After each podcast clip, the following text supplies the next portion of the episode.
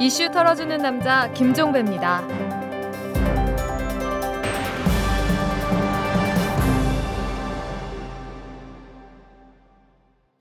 11월 19일 월요일에 보내드리는 이탈남입니다. 이 어젯밤에 문재인 후보와 안철수 후보가 만나서 단일화 룰 협상을 재개하기로 하고 새정치 공동선언도 발표를 했습니다. 이로써 공전되던 단일화 협상이 다시 탄력을 받게 됐는데요. 하지만 탄탄대로만은 아닙니다. 문제는 시간입니다. 후보 등록 마감 날까지 남은 시간은 딱 일주일입니다. 이 기간 동안 단일화 룰도 합의해야 하고 그 룰에 입각해서 TV 토론도 해야 하고 어떤 방식이든 단일 후보 선출도 이뤄내야 합니다.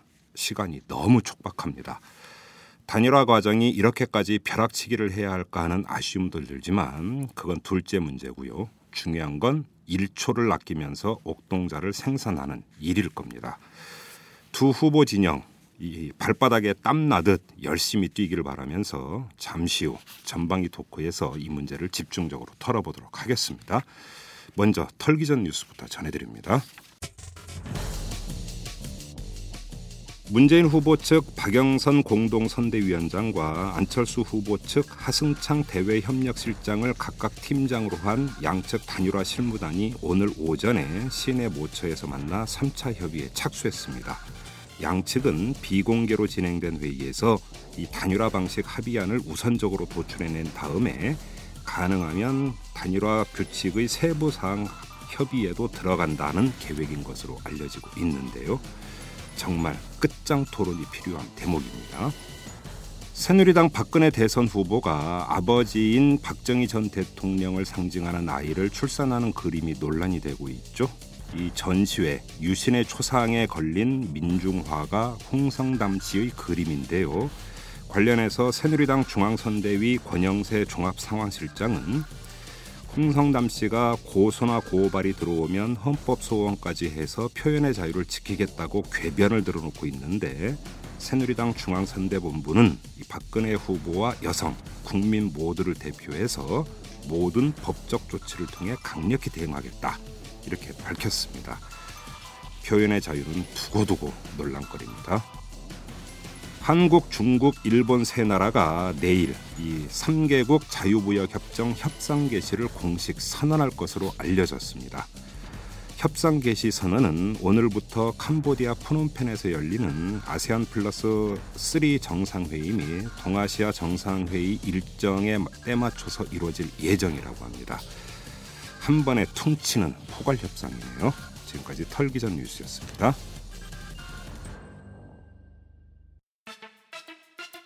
저희 이털남이 여럿이 함께와 손잡고 애청자 여러분에게 안경, 선글라스, 컨택트 렌즈 할인권을 드립니다. 여럿이 함께 와는 민주 시민과 골목 상권을 연결해서 99%가 행복해지는 사회를 만들기 위해 생겨난 회사입니다. 검색창에 여럿이 함께와 또는 주소창에 waaa.co.kr을 쳐보세요. 여럿이 함께와 재벌과 모피아의 함정에서 탈출하라. 종횡무진 한국 경제. 재벌 개혁에 앞장서온 김상조 교수. 그가 한국 경제에 던지는 여덟 가지 질문. 우리가 몰랐던 한국 경제의 진실을 파헤칩니다. 더 이상 경제 권력자들의 눈속임에 속지 마세요. 종횡무진 한국 경제. 오마이뉴스가 만드는 책 오마이북. 이대로 가면 안 됩니다. 문재인 후보께서 확고한 당 혁신에 대한 실천 의지를 보여주시면 바로 만나서 새로운 정치의 실현과 얼마 시간이 남지 않은 단일화 과정을 어떻게 마무리할지 의논했으면 합니다. 민주통합당 대표인 저 이해찬과 최고위원 전원은 오늘 자랑스러운 민주통합당 대표와 최고위원직을 사임합니다. 우리들이 오늘 사퇴를 결심한 이유는 정권 교체와 단일화가 그만큼 절박하고 중요하기 때문입니다. 어, 사실 저희가 민주당에 요구했던 것은 인적 쇄신이 아니었고 어, 지금까지 내려왔던 그 정치 관행에 대한 개선을 요구를 드렸었습니다. 어, 그렇지만 그럼에도 불구하고 이해찬 대표께서 어, 살신 성인의 마음으로 어, 그렇게 결단을 내리셔서 진심으로 존중의 말씀을 드리고 그 뜻이 헛되지 않도록 최선을 다해서 제 모든 것을 걸고 단일화를 꼭 이루겠습니다. 다시 어, 이렇게 마주 앉게 되어서 어, 다행스럽습니다. 어, 실무 협상도 빨리 재개를 해서 어, 국민들께서 걱정하시지 않도록 잘, 잘 응원하겠습니다. 앞서 전해드린 대로 막바지에 다다른 후보 단일화 문제를 집중적으로 털어보도록 하겠습니다. 이 전방위 토크를 꾸며주시는 고진화 전 의원 그리고 진중권 동양대 교수 나오셨습니다. 자 두 분 안녕하세요. 네, 안녕하세요. 네. 지난주 수요일에 단일화를 협상 중단 선언이 있었고 어제 다시 극적으로 재개가 됐습니다. 5일간의 이 그 드라마를 본 소감이 어떻습니까, 고진화 전 의원님? 네, 저는 이게 협력적 경쟁이라고 지금 표현을 하는데 음. 어, 협력적 경쟁의 그 게임의 룰을 습득하지 못한 그런 것에서 발생한 문제라고 봐요. 네. 그러니까 이제 이게 협력적 경쟁이라고 한다면 협력이라고 하면은 이제 상대 상대가 있는 거 아니에요? 상대를 대항하기 위한 협력을 하는 건데 그러한 부분하고 어, 경쟁을 또 내부에서 어차피 뭐 후보를 한 명 뽑아야 되니까 거기서 오는 경쟁하고 일정 갈등 관계가 존재하는 건데 그걸 처음부터 인식을 하고 갔어야 되는데 네. 거기서 그, 그 양자를 좀 이해를 좀 잘못하고 있다 이렇게 생각이 들어요. 음. 그래서 지금 이제 이 적대적 경쟁 게임이라고 한다면은 뭐 그러한 파행이 그 그거야 뭐 인정 사정 볼 것 없다라는 그렇죠. 갑자기 영화 제목이 생각이 나네요. 어, 그렇게 네. 나는 건데 네. 그런데 지금 이제 이 협력이라고 하는 부분은 예를 들자면 그 지난번에도 얘기, 저희들이 토론을 했지만 그 전제가 있는 거 아니에요? 정책에 대해서 합의를 본다. 음. 그다음에 정치 개혁에 대해서 공동적으로 뭐 이렇게 그 대, 대응을 한다. 이런 것에 대한 합의들이 있었던 건데 음. 그러한 합의들에 대한 어떤 그 문제가 음. 어 제대로 이렇게 좀 정리가 안 된 상태였기 때문에 일어난 문제가 하나 있고요. 음. 다른 하나는 저는 이제 안철수 팀의 딜레마가 있는 것 같아요. 어, 점? 계속되는 딜레마가 있다. 예. 그게 이제 정치 개혁하고 정권 교체의 관계에 대해서 예를 들자면 정치 개혁과 정권 교체라고 하는 것이 일치하면 좋은데 음. 그쪽 내부 팀에서는 보- 제가 보기에는 이게 일치가 안 하고 있는 것 같아요. 그러니까 인식상에 있어서. 그러니까 일정하게 민주당도 구세력이다 이렇게 보는 건가요? 근데 그런 거가 있죠. 그러니까 음. 그 다음에 이제 저, 어, 이 단일화 게임에서 이니셔티브를 주려면 정치 개혁을 해야 돼. 정치 개혁을 자기네 그 아이템으로 해야 된다라고 하는 그런 생각을 음, 음. 강하게 갖고 있는 것 같아요. 음, 여기서 음. 이제 이 딜레마가 있는 건데 그러니까 제가 보기에는 이 단일화라고 하는 것은 일차적으로 이제 정권 교체를 위한 것에 합의를 하는 거거든요. 이제 그 대전 그게 대전제라고 보는데 근데 그러다 보니까 거기서 원래 그 지고 있던 이니셔티브 그러니까 정치 개혁이라고 하는 것이 이제 자기네 상품인 것처럼 생각했던 이니셔- 이니셔티브를 놓치게 되는 데서 오는 그런 딜레마가 이제 발생을 하고 또 하나는 이제 무소속 후보로서의 딜레마가 있는 것 같아요. 그러니까 이것도 사실은 제 생각 같아서는 원래 무소속이 아니 무소속 무소속을 한다고 했으면 그 무소속이 이제 이 정, 정당하고 연대의 룰에 들어오는 순간 사실은 좀 변화가 있는 거거든요. 네. 그러니까 내부에서 예를 들어서 뭐 여러 가지 의견이 있을 수가 있는데 어쨌든 단일화에 들어오는 순간은 이제 지난번에 얘기했던 것처럼 연합과 또 그 이후에 있어서 당적인 어떤 결합이나 이런 문제에 대한 답을 내놔야 되는데 음. 거기에 대한 합의가 안 이루어진 것 같아요 내부적으로.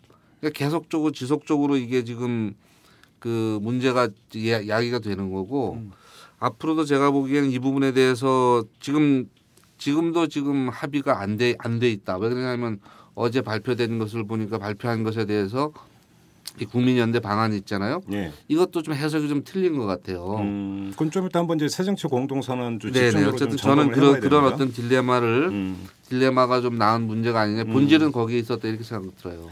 진중권 교수는 이 5일간의 드라마를 어떻게 보셨습니까? 어, 일단은 그 뭐 원인이 두 가지가 있는 것 같아요. 이제 안철수 씨의 그 정략적인 이유가 있죠. 약간 지지율이 빠지고 있는 부분이 있지 않습니까? 그걸 어떻게든 만회해야겠다라는 음. 이게 이제 실리 부분이고요. 또 하나는 이제 원칙의 문제도 좀 있는 것 같습니다. 그러니까 명분이죠, 이거는. 네. 그러니까 예를 들어 가지고 이 정도로 합, 이렇게 합쳐질 경우에는 음. 자기가 민주당을 뭔가 좀 개혁한다는 느낌을 줘야 되는데 음. 오히려 민주당에서 먹혀버린다라고 하면 이제 이미지가 나빠지지 않습니까? 예. 그 자기들의 의미도 출마하는 의미 자체가 좀 사라진다라는 음. 이런 측면이 있는데 뭐 결과적으로는 실리를 별로 못 챙긴 것 같고 음. 명분은 좀 챙긴 것 같고 그러니까 리스크를 지금 안았다고 보시는 그렇죠 겁니까? 이해찬 씨하고 최고 그 위원들이 좀 사퇴하지 않았습니까? 예. 그런 변화를 이끌어내는 건 성과라면 성과라고 할 수가 있는 것 같습니다. 네. 사실 이게 2인 삼각 게임이잖아요. 예. 사실상. 그러니까 둘이 그냥 따로 다 달리는 것보다 다리를 묶고 달리니까 당연히 음. 삐걱거리는 건 있을 수밖에 없다고 보거든요. 음.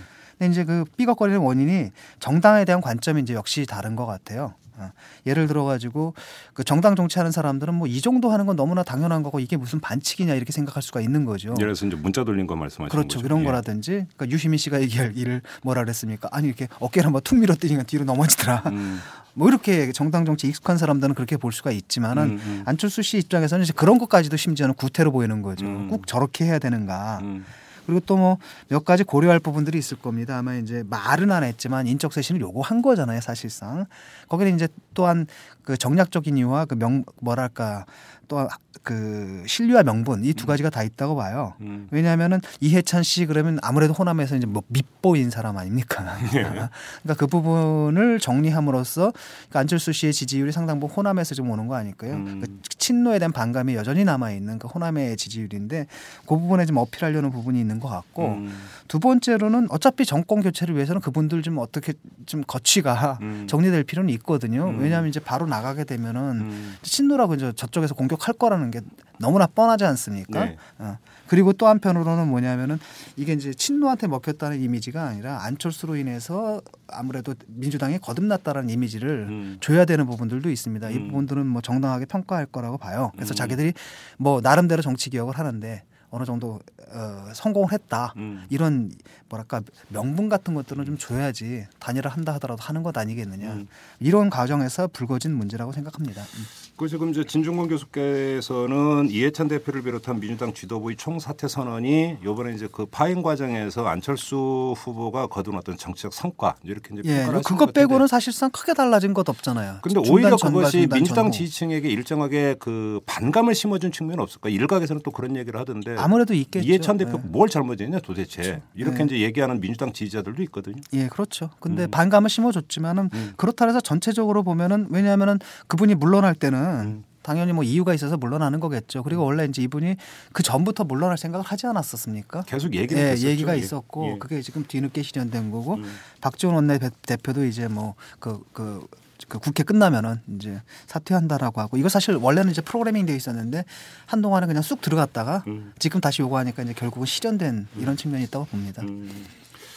자, 이 점은 어떻게 보세요? 그래서 이제 어제 그 협상 재개하기로 하고 안철수 캠프에서는 그 단일화를 협상팀 세 명 가운데 두명을 교체를 했어요. 조광희 비서실장하고 이태규 미래기획실장을 빼고 하승창, 강인철 이 두 사람은 이제 그 대타로 투입을 했는데 이건 어떻게 읽어야 될까요? 고진화 전 의원님. 이게 이제 어저께 그 이해찬 대표가 사퇴하면서요. 네. 그 제가 보기에는 그거는 오히려 안철수 후보한테 상당히 마이너스다 이렇게 보여지거든요. 어, 그래요? 네, 어떤 좀- 점에서요? 왜 그러냐면 이해찬 대표 사퇴를 하는데 명분을 몇 가지를 얘기를 했어요. 네. 근데 그 중에서 이제 가장 중요한 명분이 그 권력욕과 또 유불리에 따라서 단일화를 결렬시키면 안 된다. 음. 이렇게 이제 굉장히 강한 메시지를 얘기를 했고. 안철수 후보를 겨냥한 발언이라고 보시는 거군요. 네, 저는 예, 그렇게 봅니다. 예. 그다음에 이런 거 이런 거는 국민이 용서치 않을 것이다. 음. 굉장히 이제 표현이 어떻게 보면 굉장히 센 표현이고요. 음. 그다음에 이제 그런 것에 대해서 어떻게 보면 이 안철수 진영에서 나름대로 이제 이- 이전에 자기들이 명분으로 얘기했던 정치 개혁에서 음.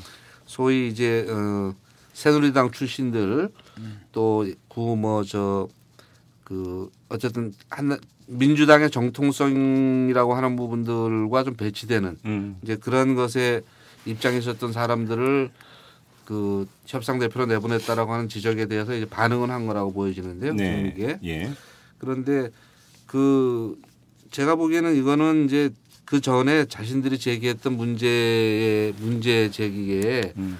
그 정당성을 획득하기 위한 하나의 이제 어떻게 보면은 제스처죠. 그러니까 협상팀 교체가 네, 예. 제스처인데 음. 사실 그 제가 아까 지적했던 것처럼 본질적인 그 문제에 대한 해답은 아니다 전 보여져요. 이거는 음. 단순하게 어떤 그런 그 자신들도 상대방이 어떤 그 큰 행위를 했으니까 음. 상대방이 이제 자, 자기들이 요구를 들어줬으니까 우리도 상대방이 지적했던 점을 좀 고치겠다 음. 하는 이제 그러한 모습으로 보여지는데 네.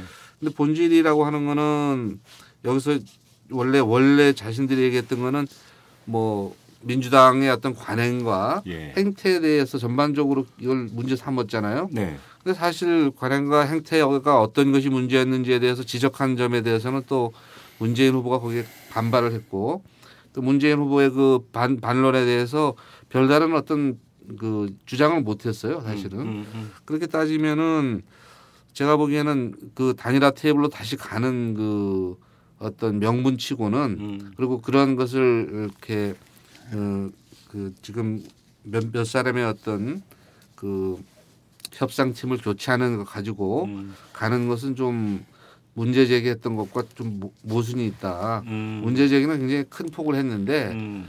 어, 자신들이 어떤 보여주는 태도 상대방은 이제 그런 것을 어쨌든 본질적으로 수용하려고 하는 모습을 이끌어냈는데 예.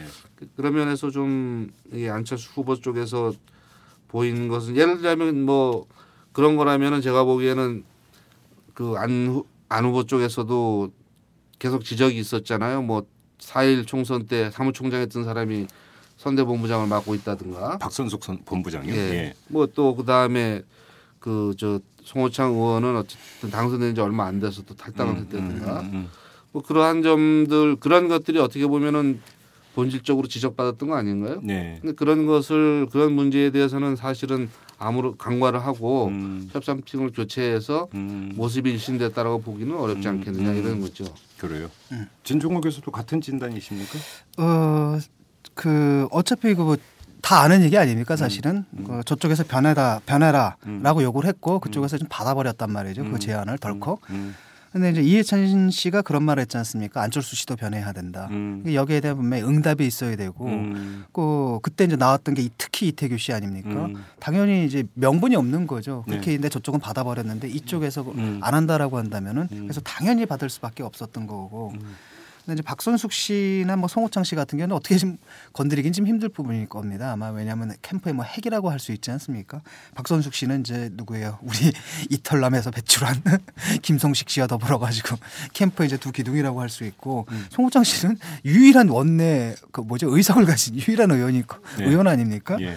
그래서 사실 이 부분까지는 뭐 건드리긴 힘들었던 것 같고 음. 특히 이제 그 가장 크게 문제됐던 그 이태규 씨 같은 경우 그걸 치는 것으로 정리한 것 같습니다. 음. 자, 문재인 후보 이 5일 동안에 보여줬던 문재인 후보의 행보는 어떻게 평가하십니까? 이제 어제 아주 극적으로 예를 들어서 이제 그 지도부 총사퇴 라고 하는 것들을 받아 그러니까 받음과 동시에 단일화 방식을 안철수 후보에게 일임하겠다. 네. 이런 그 발언을 함으로써 시중에서 얘기하는 요즘 유행하면 대인배 대인배다운 풍모를 보였다 이런 평가도 있던데 어떻게 평가를 하세요? 이 점은? 뭐 문대인이라고 요새 많이 사람들이 얘기하는 것 같은데 아 문대인. 네, 제가 보기에는 그 몇 차례에 걸쳐서 사실은 이제 그 문 후보도 정치력에 대해서 의문을 많이 가졌었어요. 초기에 그랬죠. 예. 사실은 왜 그러냐면 이분도 사실 정치 신인 신인이지 다만 이제 사실은 오래된 엄밀하게 보면 정치를 한 적은 없죠. 그렇죠. 그렇죠. 그러니까 네. 뭐 사실은 민주당 전통이 오래됐다는 거에서 이제 거기에 이미지가 같이 이렇게 부합되는 것처럼 보였는데 음. 그러나 이제 엄밀히 따지면 정치 경험은 없는데 그래서 그런 부분들에 대해서 의문점을 많이 가졌는데 지난번에 이제 NLL 대처하는 모습 음흠. 그 다음에 요번에 그 이제 이 승부수를 나름대로 이렇게 던지는 몇 차례의 모습에서 네. 저는 그 그런 이미지의 불안정한 불안전함 이런 부분을 많이 극복을 했다고 봐요. 어. 그 특히 이제 중요한 거는 사실은 지금 이제 단일화 싸움에서는 어 결국은 이제 나눠질 수밖에 없어. 자기 지지층을 결집시키는 것밖에 방법이 없는데 거기에서 소위 노무현 김대중 두 대통령 전직 대통령에 대한 지지를 이제 어떻게 묶어내느냐 그것이 이제 그문 캠프에서는 아마 그게 고민이었을 거라고 생각이 들어요. 네. 그런데 이번에 그 이 소위 말해서 진정성 음흠. 또 이제 어떻게 자기를 비우는 모습 네. 이런 것들을 보임으로 해가지고 그 기존에 뭐 의문됐던 그 이 지지자들 사이에서 예. 어 확실하게 우리 후보다 예. 우리가 뭐 시- 열, 열세 차례 그냥 경선을 통해서 뽑은 후보다라고 하는 것에서 더 나아가서 이제는 어떻게 보면 자기들의 적- 역사적 정통성이나 이런 부분들을 갖다가 음. 확보할 수 있는 후보다라고 하는 그런 자신감을 좀 준 것이 아니냐 음. 이렇게 평가를 드리고 저는 긍정적으로 평가합니다. 진중호 교수는. 예, 저도 상당히 긍정적으로 평가를 합니다. 예. 이제 두 가지가 있었던 것 같아요. 그 과정 속에서 음. 하나는 뭐냐면은 뭐 저쪽에서 요구한다고 지도부 사퇴하고 뭐 이러는 것들이 과연 원칙적인 것이냐. 음. 그 지도부들이 뭐 특별하게 잘못한 건 없지 않습니까? 음. 그런 상태에서 그들을 물러나게 만든다는 것은 그 정략적인 행동이다. 이런 것은 모습으로 그렇지 이런 것은 있죠. 해서는 예. 안 된다. 음, 음. 그래서 처음에는 굉장히 분노했다고 좀 들었거든요. 음. 하지만 그 다음에는 또 바로 그냥 받아버리지 않았습니까? 음. 그러니까 두 가지를 다 보여준 것 같아요. 이것이 사실은 원래는 그걸 아- 원래는 해서는 안 되는 이런 부분이지만은 지금 뭐 단일화된 요구라든지 음. 국민적 요구라든지 이런 거 있기 때문에 내가 받을 수- 음. 받겠다라고 하면서 대인 배정의 풍모를 좀 보인 것 같아요. 네. 그래서 어, 오히려 이제 그게 안철수 씨 안철수 씨가 원래는 그 이니셔티브를 잡으려고 했던 것인데 이니셔티브를 오히려 문재인 씨가 잡은 음. 그리고 그 과정 속에서 문재인 씨가 두 가지를 다 보여준 것 같습니다. 이렇게 원칙을 지킨다 음. 이런 강직한 측면과 음흠. 아울러서 그 정치인으로서 유연한 태도 음. 내지는 자기를 비우는 태도 음. 이런 것까지 같이 보여줘서 이번 아마 그 알력에서 이분이 가장 큰 그 뭐랄까 수혜자가 아닌가 음. 이런 생각이 듭니다. 그 두 분의 진단을 종합을 하면 지난 5일간의 드라마에서 사실은 그 정치적으로 득을 본 사람은 오히려 문재인 후보다 이렇게 정리를 해도 될 것 같네요. 예, 저는 그렇게 봅니다. 음, 알겠습니다. 자 그리고 어제 그 이제 밤에 두 후보가 만나서 협상룰 그러니까 다시 이야기하기로 하면서 이제 발표한 게 저- 그러니까, 고- 그러니까 새정치 공동 선언인데 내용이 상당히 많습니다. 이거를 다 여기서 지금 일일이 다 짚을 수는 없는 거고요. 몇 가지만 제가 뽑아서 좀 여쭤보겠습니다. 그 안철수 후보가 그 전에 인하대 강연인가요? 거기서 이제 그 정치 쇄신 과제 세 가지를 제시한 적이 있었습니다. 국회의원 정수 축소, 중앙당 그 축소나 폐지, 그다음에 국고보조금 축소나 폐지 이 세 가지를 제시를 했는데 이게 일정하게 담겨 있습니다. 근데 약간의 표현상의 차이가 있는데 국회의원 정수 축소라는 단어는 없습니다. 국회의원 정수 조정이라고 조정. 되어 있습니다. 자, 이 점은 어떻게 읽어야 될까요? 일종의 일종의 어떤 주고받기 위해서 타협의 산물로 봐야 되는 겁니까? 예, 저는 그렇게 봅니다. 사실 국회의원 수를 줄인다라는 건 굉장히 힘든 일 아니겠습니까? 어, 그렇다고 또 안 줄이겠다고 할 수도 없고 음. 줄이겠다고 약속을 할 수도 없고 음. 그러니까 일단은 이 선에서 타협을 하고 음. 아마 이제 그 선거 끝난 다음에 이제 논의가 되겠지요. 음. 예. 그래서 그 선거 뒤로 밀, 밀어놓은 표, 그 표현이 아닌가. 그러니까 이미 오히려, 거기에는 어. 그러니까 축소를 지향하겠다라는 의지는 아직도 거기는 담겨 있다고 담겨 봐야 되는 건가요? 있지만은 그렇다고 약속 자체는 안 한 거 아니겠습니까? 그러니까 어. 결국은 이 문제는 선거 뒤로 돌리자. 예. 하지만 단일화는 해야 되니까 어. 정치 선언 내야 되니까 일단 문안에는 그렇게 담자라는 예. 것 이상의 뜻은 없다고 봅니다. 어, 뭐 반반씩 양보했다고 봐야 되겠네요. 예. 제가 보기에는 이제 국회의원 이 수 조정하는 문제하고 지역구하고 비례대표 그 하는 문제 있잖아요. 예. 조정하는 문제는 앞으로 아마 이게 거의 정말 정치 개혁의 어떤 사활적 이해관계를 걸고 세력 간의 쟁투를 벌일 사안이에요. 엄청난 진통이 그렇죠. 예상이 네, 되죠. 그렇게 예. 되는 거기 때문에 이거는 보통 의지 가지고 되는 문제가 아니고요. 음. 정말 이거는 뭐 몸을 던지는 그런 어떤 그 어떤 개혁의 의지를 가져야 이게 관철되는 거거든요. 음, 그런 면에서 앞으로 일단 뭐 지금 그 지난번에 얘기했던 것처럼 이제 선거구 조정위원회라고 하는 부분을 시민 참여형으로 바꾸겠다라고 하는 걸 했잖아요. 네. 이제 그러한 어떤 전제적인 개혁들을 갖다가 차근히 준비해서 음흠.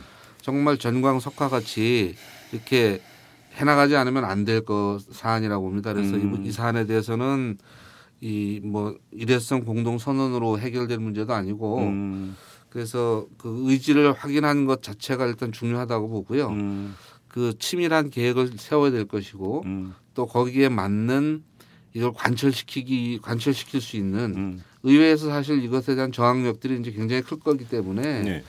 그 국회의원들이 반발을 갖다 과연 어떻게 넘을 수 있는지 음, 그때 국민들의 어떤 개혁 의지를 어떻게 결집시킬 수 있는지 이 사안에 대해서 음, 음. 그런 부분들을 치밀하게 준비해야 될 거예요. 근데 그 고전하 전 의원은 이제 뭐 그 국회의원을 직접 하신 입장에서 한번 제가 이걸 여쭤볼게요. 이게 이제 그 또 하나의 측면은 대선이 이제 본선이 시작이 되면은 총동원 체제가 이제 그 가동이 돼야 되는 것 아니겠습니까? 만약에 단일 후보가 결정이 된다고 한다면 문제는 이제 기층 조직이 움직여야 된다 이런 얘기를 일반적으로 하는데 그 기층 조직의 정점에 있는 게 국회의원들 아닙니까? 그다음에 그 지역구 위원장하고 근데 이것이 만약에 축소라고 못 박아버렸을 때 사실은 국회의원들의 상당한 어떤 뭐냐면 동요를 야기할 수도 있는 성질의 문제 아닌가요? 어떻게 보세요? 그 점은? 그런 문제일 수도 있죠. 그런 문제도 있기 때문에 이제 조정이라는 표현을 썼을 텐데요. 예. 제가 보기에는 뭐 그 지난번에 어- 어쨌든 그런데 이거는 어느 후보 두 후보 모두 왜 그 합의된 거는 국회의원 지역구 조정하고 음. 또 국회의원 중에서 비례대표를 늘려서 생산적인 국회를 만들자 음. 하는 것에 대한 합의는 이미 와 있는 상태거든요. 음. 이게 불가피해요. 지금 이제 다만 이제 지금 뭐 정, 정수를 몇 명으로 줄, 줄이냐 또 어느 지역구를 줄이냐 이제 이런 것까지 논쟁으로 가면 지금 얘기했던 그런 문제가 가장 중요한 건 내 지역구가 걸리냐 그렇죠. 안 걸리냐 이 문제죠 사실은. 예. 그 문제에 대해서는 아직까지 뭐 국회의원들 입장에서는 자기 문제라고 느낄 정도는 이제 아닌 것 같고요. 일단은 뭐 대선을 치러야 되니까. 음. 예. 그, 그, 그거 끝나고 난 다음에 아마 그 논쟁은 시작되겠죠. 음. 뭐 중앙당 문제 같은 경우는 중앙당을 축소하되 정책 정당화로 가자. 이 부분 같은 경우는 어떻게 평가하세요? 지금 이제 그 이 문제는 진보 진영 내에서도 의견이 갈리는 문제라는 거죠. 사실은. 네, 네. 그, 그러고 이제 학자들이 지난번에 이 문제 제기했을 때 국회의원 정수 문제도 마찬가지, 마찬가지고 상당히 그 후한 점수를 안 줬어요. 네, 네, 네. 어, 그래, 그래서 어, 사실 이번에 그 정치 개혁의 논쟁에 있어서 안철수 진영이 이제 이니셔티브를 조금 뺏긴 부분이 음. 예, 제가 보기에는 이제 그 충분한 의견 수렴 특히 이 진보 개혁 세력들 내지는 또 이 민주 진영 음. 내부에서의 의견 수렴을 못한 상태에서 어, 의- 이 안을 제기했기 때문이 아닌가 생각드는데 음. 왜 그러냐 하면 사실은 이제 그분들이 가장 크게 피부로 느끼고 정치를 하다 보면 가장 큰 문제로 느끼는 건 지역주의 기득권이거든요. 그렇죠. 한국 사회에서 사실 지역주의 기득권이라고 하는 거는 뭐 이번에도 보지만 모든 대통령 후보가 다 영남 후보들이에요. 그러네요. 뭐 예, 예. 솔직히 말씀드려서 예. 이제 이 정치하는 사람의 입장에서 보면 가- 현장에 가보면 이제 그게 굉장히 큰 문제로 다가오는데 음. 그런 문제를 과감히 털고 가려면 그런 것에 대한 해소책을 내놨어야 되는데 음. 불행히도 이제 안철수 후보가 제안한 그이이세 가지 중요하다고 내놓은 아이템은 음. 그러한 한국 사회가 여태까지 겪어왔던 것의 가장 본질적인 문제에 대한 해답이나 그것을 이끌어갈 수 있는 어떤 리더십으로 보이지는 않았단 말이죠. 음. 그렇기 때문에 저는 이 어 뭐 축소에 대해서 지금 일반적으로 이제 합의는 했는데 음. 결국 그 축소냐 아니냐의 문제가 아니라 어, 정책 정당을 정말 어떻게 만들어 갈 거냐 지역주의 정당이 아니라 또 국민 정당으로 어떻게 만들어 갈 거냐 그다음에 국고 보조금을 지원하는 그 정책 연구소라고 하는 부분이 아, 그것도 제가 잠깐 설명을 드릴게요. 지금 네. 그 공동선언문 문구를 보면 현행 국- 정당 국고 보조금은 축소하되 정당의 정책연구소를 독립기구화해서 지원을 더욱 강화한다 이렇게 되어 있는데 이거는 그 이 문구만 하면 조삼모사 아닌가요? 총량으로 따지면? 근데 아무래도 이제 딴 데 쓰는 것보다는 정책적으로 늘려라라고 권고하겠다. 뭐 어. 이런 얘기가 되겠죠. 음. 예.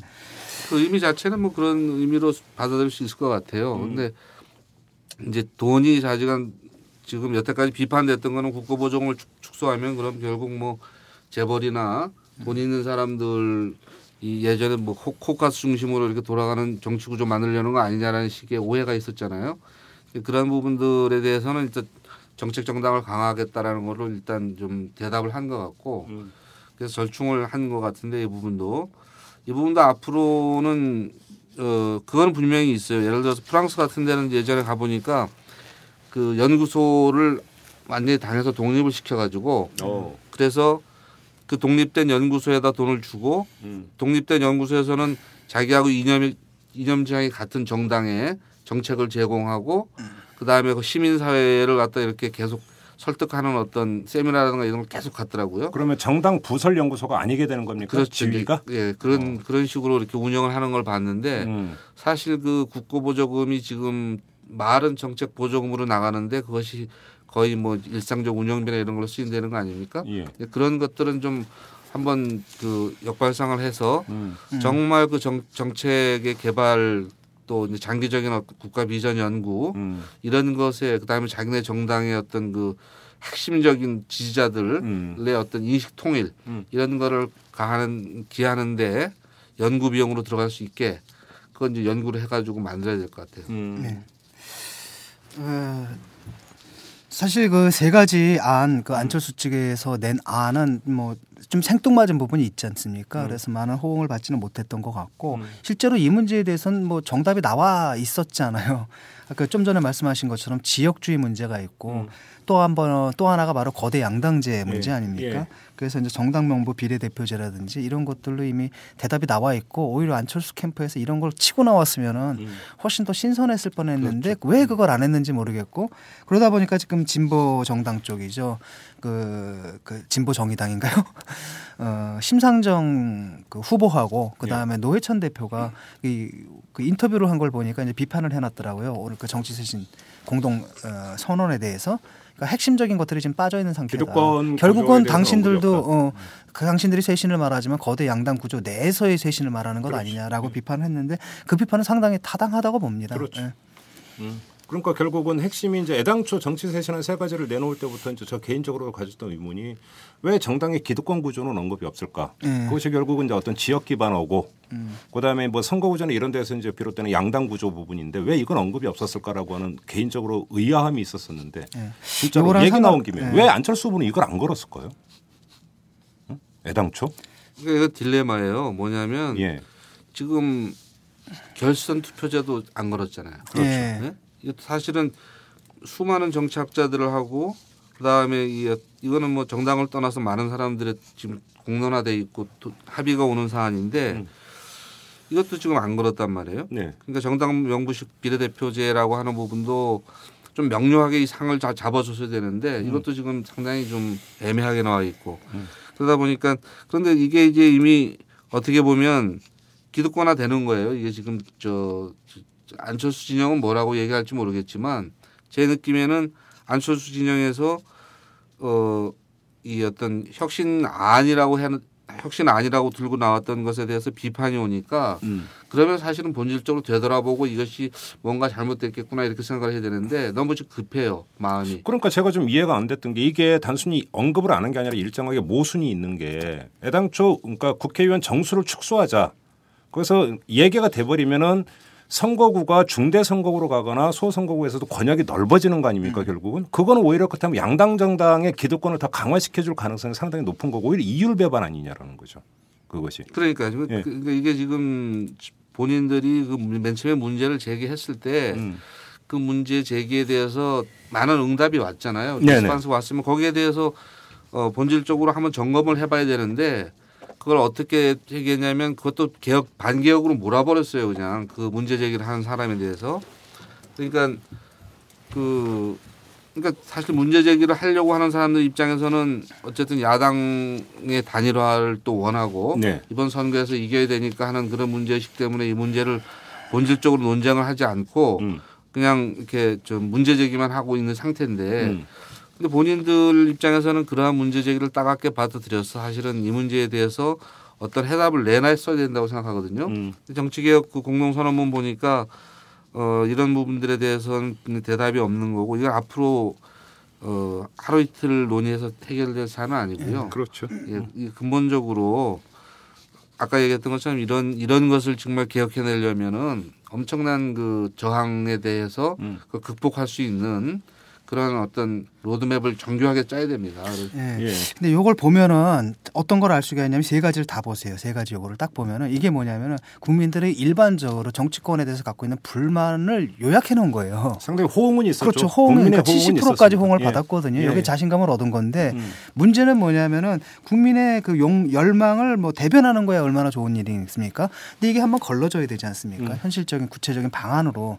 그래서 걸러져 가지고 그냥 나와야 되는데 그냥 날것 상태로 그냥 통과해 버린 듯한 느낌이에요. 음. 예. 그리고 그게 이제 물러설 수 없는 요구가 돼 버린 거죠. 이제 음. 정치적인 의미에서. 음. 그러다 보니까 요번에 어떤 타협안 비슷하게 그 안에 좀 들어가 있는 그런 음. 형국이라고 봅니다. 알겠습니다. 이 새정치 공동선언에서 짚어야 될 게 중요한 게 하나 더 있는데 그걸 드- 그러니까 질문 드리기 전에 한번 요점을 한번 여쭤보겠습니다. 어차피 이제 문재인 후보와 안철수 후보 측의 정치 쇄신 방안은 공동선언에 담겼습니다.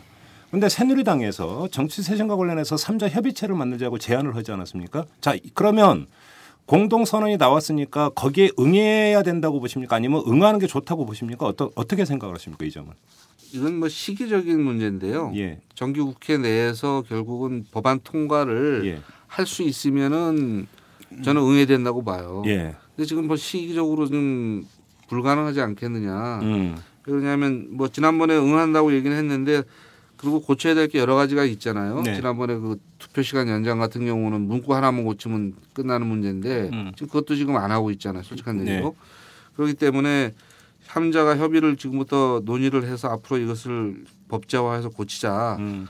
어, 논의는 뭐 그런 그런 그 저 문제제기는 할 수 있을지 모르겠지만 정기국회 지금 일정상으로 봐서는 제가 보기에는 거의 좀 불가능한 거 아니냐. 근데 정기국회에서 입법까 입법으로까지 가는 게 물론 최선이긴 하지만 그것이 물리적으로 시간상 어렵다라고 본다면 그래도 대선이 끝나기 전에 합의를 봐놓는다면 네. 누가 정권을 잡든지 간에 그거에 구속성은 생기는 거 아니겠습니까? 그러니까 협의체를 만들어서 그렇게 진도가 나갈 수 있겠느냐 하는 것도 좀 문제죠. 오히려 그게 이제 그 왜냐하면 이게 정쟁 대선 싸 대선 싸움의 판이 될 가능성도 있네요. 그 그렇죠. 테이블이. 네, 그럴 가능성이 높고 음. 현실적으로 양 진영이 만약에 진짜 이저 짧은 시간 내에서라도 음. 대선 전에 이것을 마무리하겠다라는 의지가 있으면 좋겠는데 네. 그거는 현실적으로 불가능하지 않겠어요? 지금 오히려 싸움판이 될 수가 있다. 네. 네. 생산적인 테이블이 아니라. 예, 뭐 지금 뭐 정기국회 들어가지고 입법을 할 상황이 아니다라고 한다면은 음. 지금 그 제안을 할 뭐 이유도 사실은 없거든요. 음. 뭐 천천히 해도 될 문제고 음. 그 저쪽에서 제안한 것도 사실은 그 정치적인 그 정치 개혁을 둘러싼 일종의 이니셔티브 싸움이지 않습니까? 선거전에서 그렇죠. 그게 상당히 정치적인 요구고 음. 저쪽에서 이미 응한 바 있습니다. 어, 만들겠다. 오케이. 하자라고 두 두 분이 두 후보가 음. 대답한 바가 있거든요. 네. 근데 문제는 실제로 되겠냐라는 거죠. 시간이. 음, 음, 음. 예. 그리고 설사 된다 하더라도 그건 그 안에서 뭐 협의가 실질적으로 이루어질 거다라고 보지는 않고요. 음. 결국은 그냥 정수 재진을 다 바란다. 우리도 이 정도의 그 이미지 싸움이 있죠. 이거 하다 끝날 것 같습니다. 만약에 예. 단일 후보가 결정이 된다면 사실은 진검승부는 그때부터죠. 예, 그때부터 사실은. 근데 그때 이거 누가 들여다보겠어요 이런 걸. 그러니까요. 알겠습니다. 자, 새정치 공동선언에서 지금 따로 뽑아서 지금 집중 점검을 해야 되는 게 새정치 공동선언문 마지막에 우리는 대선 승리 이후에도 신뢰의 원칙 하에 연대의 책임을 다한다. 이 구절이 있어요. 이거를 가지고 결국은 이것이 이제 그 공동정부 이런 것을 뜻하는 것이 아니냐라는 해석이 나왔는데 오늘 아침에 안철수 후보가 이와 관련해서 그러니까 한 명이 대통령 맡고 한 명이 총리 맡는 이 공동정부 구성에 대해서 자신은 생각해 본 적이 없다고 선을 그었습니다. 자 그럼 이걸 어떻게 해석을 해야 되는 겁니까 이거는? 이거 협상 대표자들이 네. 합의를 했을 때는 분명히 제가 보기에는 공동 정부 구상이 있는 것 같아요. 어 그래요? 네, 이, 음, 이 부분도 그렇고 거기에 뭐 국정 과제에 대해서 앞으로 그 실현해야 될 다섯 가지를 또 제시했잖아요. 네. 그래서 후- 후퇴한 민주주의 회복한다, 신자유주의 경제 뭐 이거 저 극복한다 음. 등등의 어쨌든 다섯 가지 그 대안을 제시했단 말이에요. 네. 어, 이 다섯 가지는 어떻게 보면 국정 운영의 큰 방향에 대한 합의라고 보여지거든요. 그렇다면 국정 운영의 큰 방향도 합의해 놓고 음. 또 국민 거- 그것을 해나갈 주체가 단순히 선거에 일시적으로 임하는 어떤 연대 기구가 아니라 음. 정책적인 광범한 합의가 이루어진 연합체로서의 성격을 가- 갖는 거고 네. 그리고 그것이 어, 정권 이후에도 활동한다 그러면 음. 당연히 이것은 공동정부 구상이 아니냐. 음. 근데 이제 지금 부담을 갖는 거는 그런 거죠. 사실은 뭐 지금 이것이 권력 나눠먹기 아니냐 하는 것에 대한 문제 제기가 되니까 이제 역으로 이제 움츠러드는 건데 예. 저는 움츠러들 그 성직의 것이 아니라 이것은 분명하게 예. 공동 정부를 위한 것이고 예. 그 구상을 위한 어떤 최소한의 양쪽의 합의다라고 하는 것이 해석이 맞지 않겠느냐 이런 생각이 들어요. 진 교수는 어떻게 보세요? 예, 뭐 얘기가 안 될 수가 없죠 이거는. 음. 예, 예컨대 뭐 단일화 한 다음에 한 후보가 한 후보가 되면은 나머지 후보들 나머지 캠프는 없어지거나 이런 건 아니지 않습니까? 예. 그래서는 또 단일화 효과도 없고 음. 그다음에 또 이후에 이제 집권을 하더라도 그 힘이 있어야 되는데 음. 분명히 같이 갈 거라고 생각하고요. 네. 분명히 이 부분에 대해서는 이제 뭐 어, 명시적이든 아니든 암묵적이든 간에 이미 합의는 돼 있는 것 같습니다. 근데 이제 꺼내놓고 얘기하기엔 뭐하죠. 그래요? 가장 대표적으로 뭐, 뭐 새누리당에서는 벌써 뭐, 뭐 후보 매수제 이런 것까지 좀 어, 뭐랄까 좀 뭐 터무니는 없긴 하지만은 음. 이런 걸 지금 걸고 있는 상황에다가 금방 또 야합이니 담합이니 뭐 음, 나눠 먹기니 이런 비난들을 하는 상황이거든요. 그럼 정치적 당연히 레토릭에 불과하다고 그렇죠. 그러니까 얘기를 못 하는 것 같은데 하나는 분명한 건 그겁니다. 선거만 같이 치르는 게 아니라 그 이후에 집권 과정까지도 우리는 같이 한다라는 것. 예. 뭐그 내부에서 구체적으로 누가 뭘 하고 이런 얘기는 지금 할 필요 없다고 생각을 해요. 음, 그 음, 뒷부분에 가가지고 얘기를 하면 될 것 같고 음. 그 정도의 분명한 뭐랄까 메시지는 좀 던져줘야 할 것 같습니다. 음, 워딩을 좀 잘 볼 필요가 있죠. 생각해 본 적이 없다고 했어요. 예, 근데 그죠? 그건 그, 그 아니 뭐- 얘기는 거꾸로 얘기하면 앞으로 생각할 여지도 있다는 그러니까 예컨대 그렇게 얘기를 할 수도 건가요? 있지 않습니까? 이게 뭐 나눠 먹기도 아니고 뭐도 예. 아니고 이런 건 아니고 음. 기본적으로 원칙은 같이 한다라는 것이다. 이건 음. 당연한 것 아니냐. 음. 또 그래야 되는 것 아니냐. 음. 오히려 이렇게 좀 그 피하는 방식이 아니라 좀 적극적으로 던지는 방식이 훨씬 더 적절했을 거라고 보고요. 음. 예. 그래요. 이제 여기서 또 나오는 근본적인 이제 그 궁금증이 새정치 공동 선언까지 이제 도출을 했고 지금 또 이제 정책 협의가 계속 되고 있지 않습니까? 거기서 또 이제 그 정책 연대의 구체적인 안이 나오고 이런 상태에서 그렇다면 두 후보를 중심으로 한 두 세력의 정치적 포지셔닝이 어떻게 돼야 될 것이냐의 문제도 사실은 있는데 그 문제는 뭐 오늘 여기서는 뭐 좀 짚지를 말고요. 일단은 뭐 좀 후보 단일화 문제가 급한 문제이니까 자 이제 그 마지막 카테고리를 한번 그 얘기를 하죠. 후보 등록 마감 날까지 딱 정확히 일주일 남았습니다. 다음 주 월요일이면 후보 등록 마감일이 되는데 진짜로 시간이 빠듯합니다. 이제 오늘부터 이 그 단일화 룰 협상에 들어가는 거 아니겠습니까?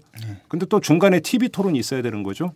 TV 토론이 있고 나서 어떤 식으로든 여론조사든 뭐든지 간에 해야 되고 이러면 거의 번개불에 콩 구워 먹어야 된다. 이런 일정이 되는 건데 단일화 룰 현실적으로 어디까지가 모색 가능하고 실현 가능한 방안이라고 생각하십니까? 여론조사 내, 어제 문재인 후보 같은 경우는 여론조사 내지 여론조사 플러스 알파까지만 언급을 했는데요. 결국은 거기까지인 겁니까? 그렇죠. 그러면 플러스 알파라고 하는 게 TV 토론 배심원단 평가 이 정도가 되는 건가요? 그 정도인데 그것도 뭐 어- 쉽겠어요 지금 언제 배심원 뽑고 그러겠어요. 전화 당연히. 배심원단부터 모집을 해야 되는 거고요. 예. 그죠? 이제 아까 그게 그래서 제가 국민연대 그 부분에 대해서 좀 주목한 건데요. 네. 국민연대의 방향이라고 하는 것이 정권 이후까지도 같이 한다고 합의를 했으면 예. 그러면은 사실은 소위 말하는 단판도 가능한 거 아니냐 저는 그렇게 생각이 들거든요. 어, 단판이 왜 그러냐면 지금 정책적으로 별 큰 차이가 없다고 가장 이제 어떻게 보면 이견이 있는 그리고 또 안철수 후보 측에서 가장 또 이제 핵심적으로 들고 나온 정치 개혁에 대한 합의가 이루어졌단 말이죠. 네.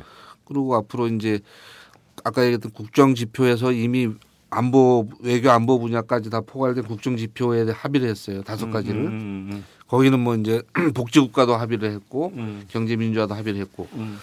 그렇다고 본다면 사실상에 있어서 어떻게 보면 연합의 형태의 상당히 높은 연합 수준의 어떤 결합이 이루어진 거로 보여지는데 음.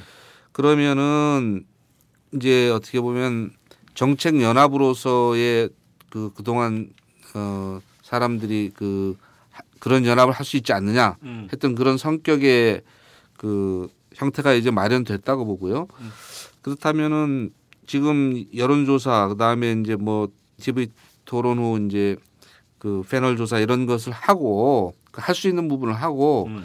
그러한 결과를 가지고 저는 이 정책 연합의 내용과 결합을 해서 음. 후보 간의 단판이 돼야 된다. 아니, 여론조사까지 하고 난 다음에 그러니까 이런 이런 조사들을 지금 뭐 적합도니 뭐 경쟁력이니 지금 뭐 양자 후- 복잡하잖아요 지금 예, 사실 예, 예. 이걸로 그러니까 겨- 결판이 날 것이냐 예를 들어서 여기서 만약에 그러면 근소한 차이로 해가지고 어느 것도 채택할 수가 없다 이렇게 났을 때 어떻게 할 거예요? 그 2002년의 사례를 준해서 보면 이제 오차 범위 안에서 만약에 나올 경우 어떻게 할 것이냐가 있었는데 그냥 다 인정하기로 했잖아요. 2002년 같은 경우는 그 선례를 그냥 따라가면 되는 문제 아닙니까? 아, 제가 보기에는 저는 이제 뭐 그런 의견도 계시, 있는 것 같고요. 음. 근데 저는 오히려 그러한 것들을 종합하고 그 다음에 이 아까 얘기했던 정책 연합적 성격의 부분들을 합의를 해서 음. 그 향후에 공동 정부를 꾸리는 내용이라든가 이런 것에 대한 합의까지만 된다면 단판이 얼마든지 가능하다고. 근데. 문제는 안철수 후보가 이제 이 기자들의 이 질문에 대해서 단판의 가능성이 있겠느냐라고 이미 부정적으로 언급을 음, 해버린 근데 상태 아닙니까? 그 부분은 조금 다르게 들어야 될 것 같아요. 어. 쉽게 말하면은 옛날처럼 박원순 음. 그 그다음에 안철수 그 단일하는 것처럼 정말 40% 이상의 지지를 받는 후보가 그냥 통 크게 5%밖에 못 받는 후보한테 이렇게 넘겨주고 음흠. 뭐 이런 걸 염두에 둔 건 아닌 것 같고요. 음. 그 고진혜 의원님께서 말씀하신 걸 조금 더 구체화하자면 안 캠프에서 지금 얘기 나온 게 그런 거거든요. 일단 자료를 보자. 음. 그게 이제 여- 여론조사가 적합도 조사든 아니면 음. 경쟁력 조사든 아니면 그걸 다 합친 것이든 음. 그걸 본 다음에 그걸 이제 그 단판에서의 하나의 그 판단 근거로 서로 공유할 수는 있겠죠. 음. 근데 이제 그걸 바깥으로 공개할 필요는 없는 것이고 음. 그런 방 그래서 그 밖에도 여러 가지 있을 것 같아요. 뭐 전문가 견해를 들어본다라든지 전문가 여론조사라든지 모르겠어요. 그 뭐가 될지 모르겠지만 음, 음, 음. 어쨌든 단판을 그냥 아무 근거 없이 그냥 단판하는 것이 아니라 음. 나름대로 이제까지 나온 그 방안들 가지고 근거들을 마련한 다음에 음. 이걸 바깥으로 얘기를 하지는 않고 음. 그걸 가지고 어, 그 결과를 놓고 아주 단판을 벌이는 그래서 모양새가 이제 단판이 되는 거죠. 근데 오히려 그 그림이 예를 들어서 여론조사나 이런 걸 실시하기 전에 단판을 내서 어느 한 후보가 양보를 한다면 네. 그 양보한 후보의 어떤 정치적인 그 무형의 자산은 엄청나게 커질 수가 있지만 네. 통 크게 정말 양보했다 해갖고 근데 여론조사나 이런 걸 한 다음에 단판을 해서 어느 한 후보가 양보를 하면 아 여론조사 해봤더니 밀리니까 결국은 양보의 모양새를 취하는 거 아니냐 이런 뭐 그럴 수도 삭감될 있죠. 수도 있는 거 아니에요? 예, 그럴 수도 정치적 있죠. 효과가 예. 그런데 어차피 이게 두 후보가 그 지지율이 비슷비슷하기 때문에 예. 예컨대 안철수, 박원순 그런 양보만큼의 어떤 통큰 양보라든지 그런 레토릭을 구사할 수 있는 상황은 아닌 것 네, 같아요. 예. 예. 그러니까 오히려 그것보다는 깨끗한 승복의 이미지 음. 이런 것들로 가야죠. 오히려 양보가 아니라 승 진짜 지금 그렇죠. 승복이죠. 승복? 양보가 승복? 아니라. 예, 예, 승복이고 음. 그 후에 어떤 태도를 보여주느냐. 음. 그러니까 정몽준처럼 하다가 아이씨 못하겠다라는 게 아니라 예. 이제부터는 나를 지지하던 분들은 바로 나를 지지하듯이 이분을 지지해달라라고 음. 이제 강력하게 얘기하는 음. 그런 그 뭐랄까 아주 적극적인 음. 어, 그런 승복의 자세를 보여주는 음. 그런 쪽으로 가야겠죠. 음. 고진아 전 의원은 그런 의미도 있고요. 또 제 생각에는 지금 이제 여태까지 뭐 DJP 같은 경우는 이제 공동 정부라고 하는 걸 매개로 해가지고 그 연합이 이루어졌던 형태 아니에요? 내각 내각제가 이제 매개가 됐었죠. 예, 개헌 개헌 내각제 개헌 포함해서 음, 음, 그 다음에 이제 2007년 같은 경우는 사실은 정책적인 그런 합의가 부재한 사- 2002년 경우에 그렇죠. 부재한 상태에서 어떻게 보면 이루어졌기 때문에 그렇게 지금 이제 우려하는 것처럼 음. 그 깨졌단 말이에요 중간에 사실은. 음, 음, 근데 이번에는 지금 얘기한 그런 다양한 정치적인 어떤 협의들이 이루어지고 음. 네. 거기에 이제 향후까지 같이 한다라고 하는 국민연대 선언이 나왔으면 예. 거기에 준하는 만큼의 어떤 나름대로 이 어- 국민들에게 저는 세레머니가 필요하다고 보여져요. 음. 그- 그래서 그러한 부분들하고 지금 얘기하는 이런 그 저 여론 여- 여론 조사가 됐든 뭐 토- TV 토론 평가가 됐든 이런 부분들을 종합적으로 놓고 양 후보 간에 이번 이제 그 지금 사실은 공동 선언도 같이 발표를 안 했잖아요. 세정 종전선을 따로따로 해버린 경우가 돼버렸고 단일화 룰에 너무 지금 집착하는 듯한 오히려 좀 모습을 보이는 것을 저는 역으로 좀 그 변화시키는 음. 그래서 국민들한테 이번 단일화의 성격이 뭐다라고 하는 걸 분명하게 각인시키고 음. 그리고 그것이 선거 캠페인으로 연결되고 음. 그다음에 그 이후에 정부 구성도 같이 해나간다는 확신을 주는 음. 뭔가 그런 과정이 필요하지 않겠느냐는 의미에서 단판을 얘기하는 거죠. 아, 예, 예. 알겠습니다. 자, 마지막으로 이 질문을 드리, 그러니까 드리고 좀 마무리를 해야 될 것 같은데 또 많은 우리 애청자 여러분들이 궁금해 하시는 사안인데 누구로 단일화가 되든지 간에 일정하게 그 지지층의 일부는 떨어져 나가지 않겠느냐. 그러면 대선 결과가 어떻게 되는 거냐. 이것도 상당히 지금 이제 궁금한 사항입니다. 큰 틀에서 단일 후보가 결정이 되고 단일화만 이루어진다면 그래도 대선 해볼 만 하다고 보시는 겁니까? 어떻게 보십니까? 뭐 해볼 만은 하죠. 하지만 단일화가 된다고 반드시 이긴다고 볼 수는 없다고. 승리의 보증 수표는 아니라고 네, 보십니까? 승리 보증 수표는 아니고 지금 가- 가능성은 절반 절반이라고 봅니다. 예. 그리고 단일화가 어떻게 되느냐에 따라서 그 51이 될 수도 있고 음. 49가 될 수도 음. 있는 어, 그런 상황인 것 같고요. 네. 뭐 단일화가 된다 하더라도 그 두 후보의 지지자들을 다 합- 합친 거 삼자 대결 당시에 합친 그, 그 숫자가 나오지는 않지 않겠습니까? 좀 빠질 좀 수는 빠질. 수가 있고 예. 음. 하지만 또 다른 한편으로는 단일화가 됐을 경우는 어떤 효과가 있냐면 부동층으로 남아있던 층들의 층들 중에서 일부가 지금 합류하는 부분들이 있고 아, 또 인입될 수가 아, 있다. 또 반대로 또 그 박 지지자들 중에서 아주 뭐랄까 옅은 지지자들 중에서 일부가 떨어져 나올 수 있는 이런 부분들도 있고 음. 그래서 단일화가 어, 뭐 승리의 보증 수표는 아니지만 단일화가 되면 다 한번 해볼 만은 하죠. 예. 음, 그래요. 저는 이제 이게 지금 단, 단일화 둘러싸고 뭐 향후 선거의 승패 3대 요소라고 지금 얘기되는 게 수도권 40대요. 예. 그다음에 이제 PK, 예. 그 PK와 호남, 그다음에 투표율 이런 이게 이제 향후에 음, 승부를 가를 거라고 생각이 드는데 그 부분에 단일화가 상당한 영향을 미칠 수 있어요. 제가 보기에는 이 세 가지 요소 모두에 다 영향을 미치기 때문에 네. 어, 왜 그러냐면 투표율 같은 경우만 해도 예를 들어서 자기들이 이길 가능성이 노- 이길 가능성이 있다고 생각되면은 결집을 하거든요. 그렇죠. 올라가죠. 예. 투표율이. 예. 예, 그리고 예를 들어서 지난번 선거 같은 경우는 한나라당 후보가 이길 것 같으니까 그쪽으로 다 결집을 이제 해버리고 분석에 따르면 한 200만 한 야권 성향이 한 200만 표가 기권한 걸로 기권을 그때. 예. 분석이 그- 됐죠. 그- 예. 그렇기 때문에 이번에 만약에 여기서 어, 단일화를 해내고 그 승리의 가능성이 높아지면 투표율이 높아질 것이다 생각이 들고 음. 그 다음에 PK 같은 경우도 자기들이 자기들이 낸 후보가 당선이 안 될 가능성하고 당선이 될 가능성은 상당히 그 주민들의 의식 변화가 크거든요. 어허. 자기들이 자기들이 음. 만들었다, 자기들 대통령을 만들겠다라는 의식이 생기면은 음. 적극성이 살아날 거라고 보여지고 음. 그다음에 수도권 40대 같은 경우는 마찬가지죠. 음. 어, 이분들은 이제 주로 앞으로 선거에서 캠, 캠페인을 잘해야 이제 사실은 획득하는 층인데 음. 어, 수도권 40대 같은 경우는 이제 생활 문제나 이런 부분들을 해결해 줄 수 있는 음흠. 그러한 어떤 가능성 있는 정치 세력이 제대로 서주기만 한다면 네. 역시 또 적성이 살아날 거로 보여지기 때문에 상당히 낙관적으로 보시는군요. 네, 저는. 이 저 지금 우리가 그냥 일반적으로 생각했을 때 지지율 빠지고 좀 들어가지 않겠느냐라고 하는 것하고는 좀 다른 양상이 나타날 수 음. 있다. 이 시너지라고 하는 거는 음, 우리가 생각하지 못한 부분에서 음. 어, 시너지가 생길 수 있기 때문에 오히려 그러니까 예를 들어서 11.6 서울시장 보궐선거 같은 경우는 그 당시 한나라당의 네거티브 공세 때문에 거의 박빙으로 갈 것이다라고 예측을 했지만 사실은 결과는 전혀 달랐거든요. 그랬죠. 네. 이런 결과가 나올 수도 있다라는 것입니까? 봅니다. 네, 오, 근데 그래요? 그 하나 변수는 저는 또 하나 꼽히시킨 게 이게 열기 문제거든요. 네. 지금 이상하게 그 대선판이 지금 열기가 안 살아요. 음. 그 대선 얘기하는 사람들도 별로 없다는 네, 얘기죠. 네, 네. 근데 그 이유 중에 하나가 이제 그 단일화 문제라는 그렇죠. 거죠. 이 문제가 해결되지 않으니까 예. 이게 무슨 본격적으로 그 본 게임이 붙어야 되는데 main game이, 아직 시작도 안 하는 메인. 이벤트까지 예. 시작도 안 되니까 이 열기라는 게 좀 살지 않는 부분이 있거든요. 음, 음, 음. 그래서 단일화가 됐을 때 이제 메인 이벤트가 시작됐을 때 이 열기가 어떻게 될 것인가 음. 다시 불기 불기 시작할 것인가 그런 음. 부분도 주목해서 봐야 된다고 봅니다. 음, 네. 그래요. 알겠습니다. 아무튼 중요한 건 그러니까 단일화 여부가 일단은 가장 중요한 문제인 것 같은데요. 분수령은 거기에 있는 것 같습니다. 네. 남은 시간은 일주일인데 저희 전방위 토크 이제 매주 월요일에 진행이 되지 않습니까? 다음 주 월요일이 후보 등록 마감일입니다. 아 결정돼 있겠군요. 그럼 그때 그러면 이제 그 이- 이날 이제 그 결정돼 있는 상태에서 전방위 토크가 진행이 될지 아니면 그날 오후까지 갈지 우리 이 방송 끝나고 한번 내기 한번 해볼까요?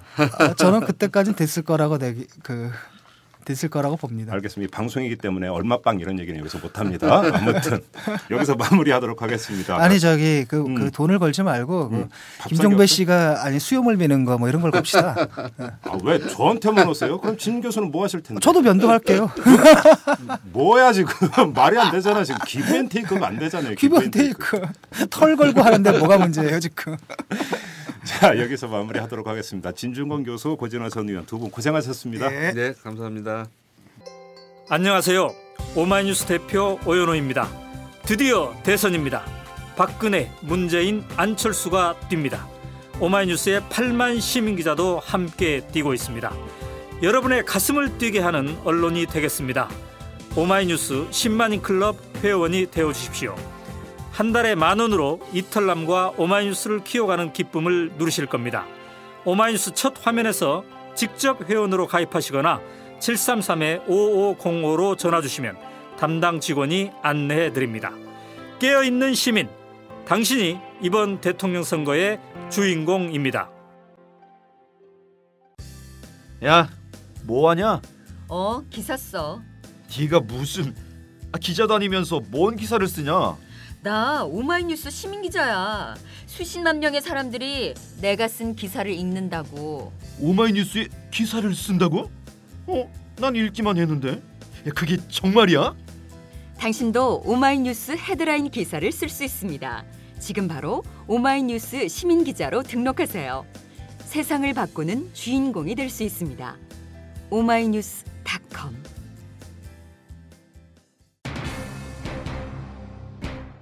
이제 정확히 일주일 남았습니다. 이 기간을 어떻게 거치느냐에 따라서 현 야권의 상황이 달라지고 본선의 판도가 달라집니다. 애청자 여러분, 두 눈 부릅떠야 할 시기입니다.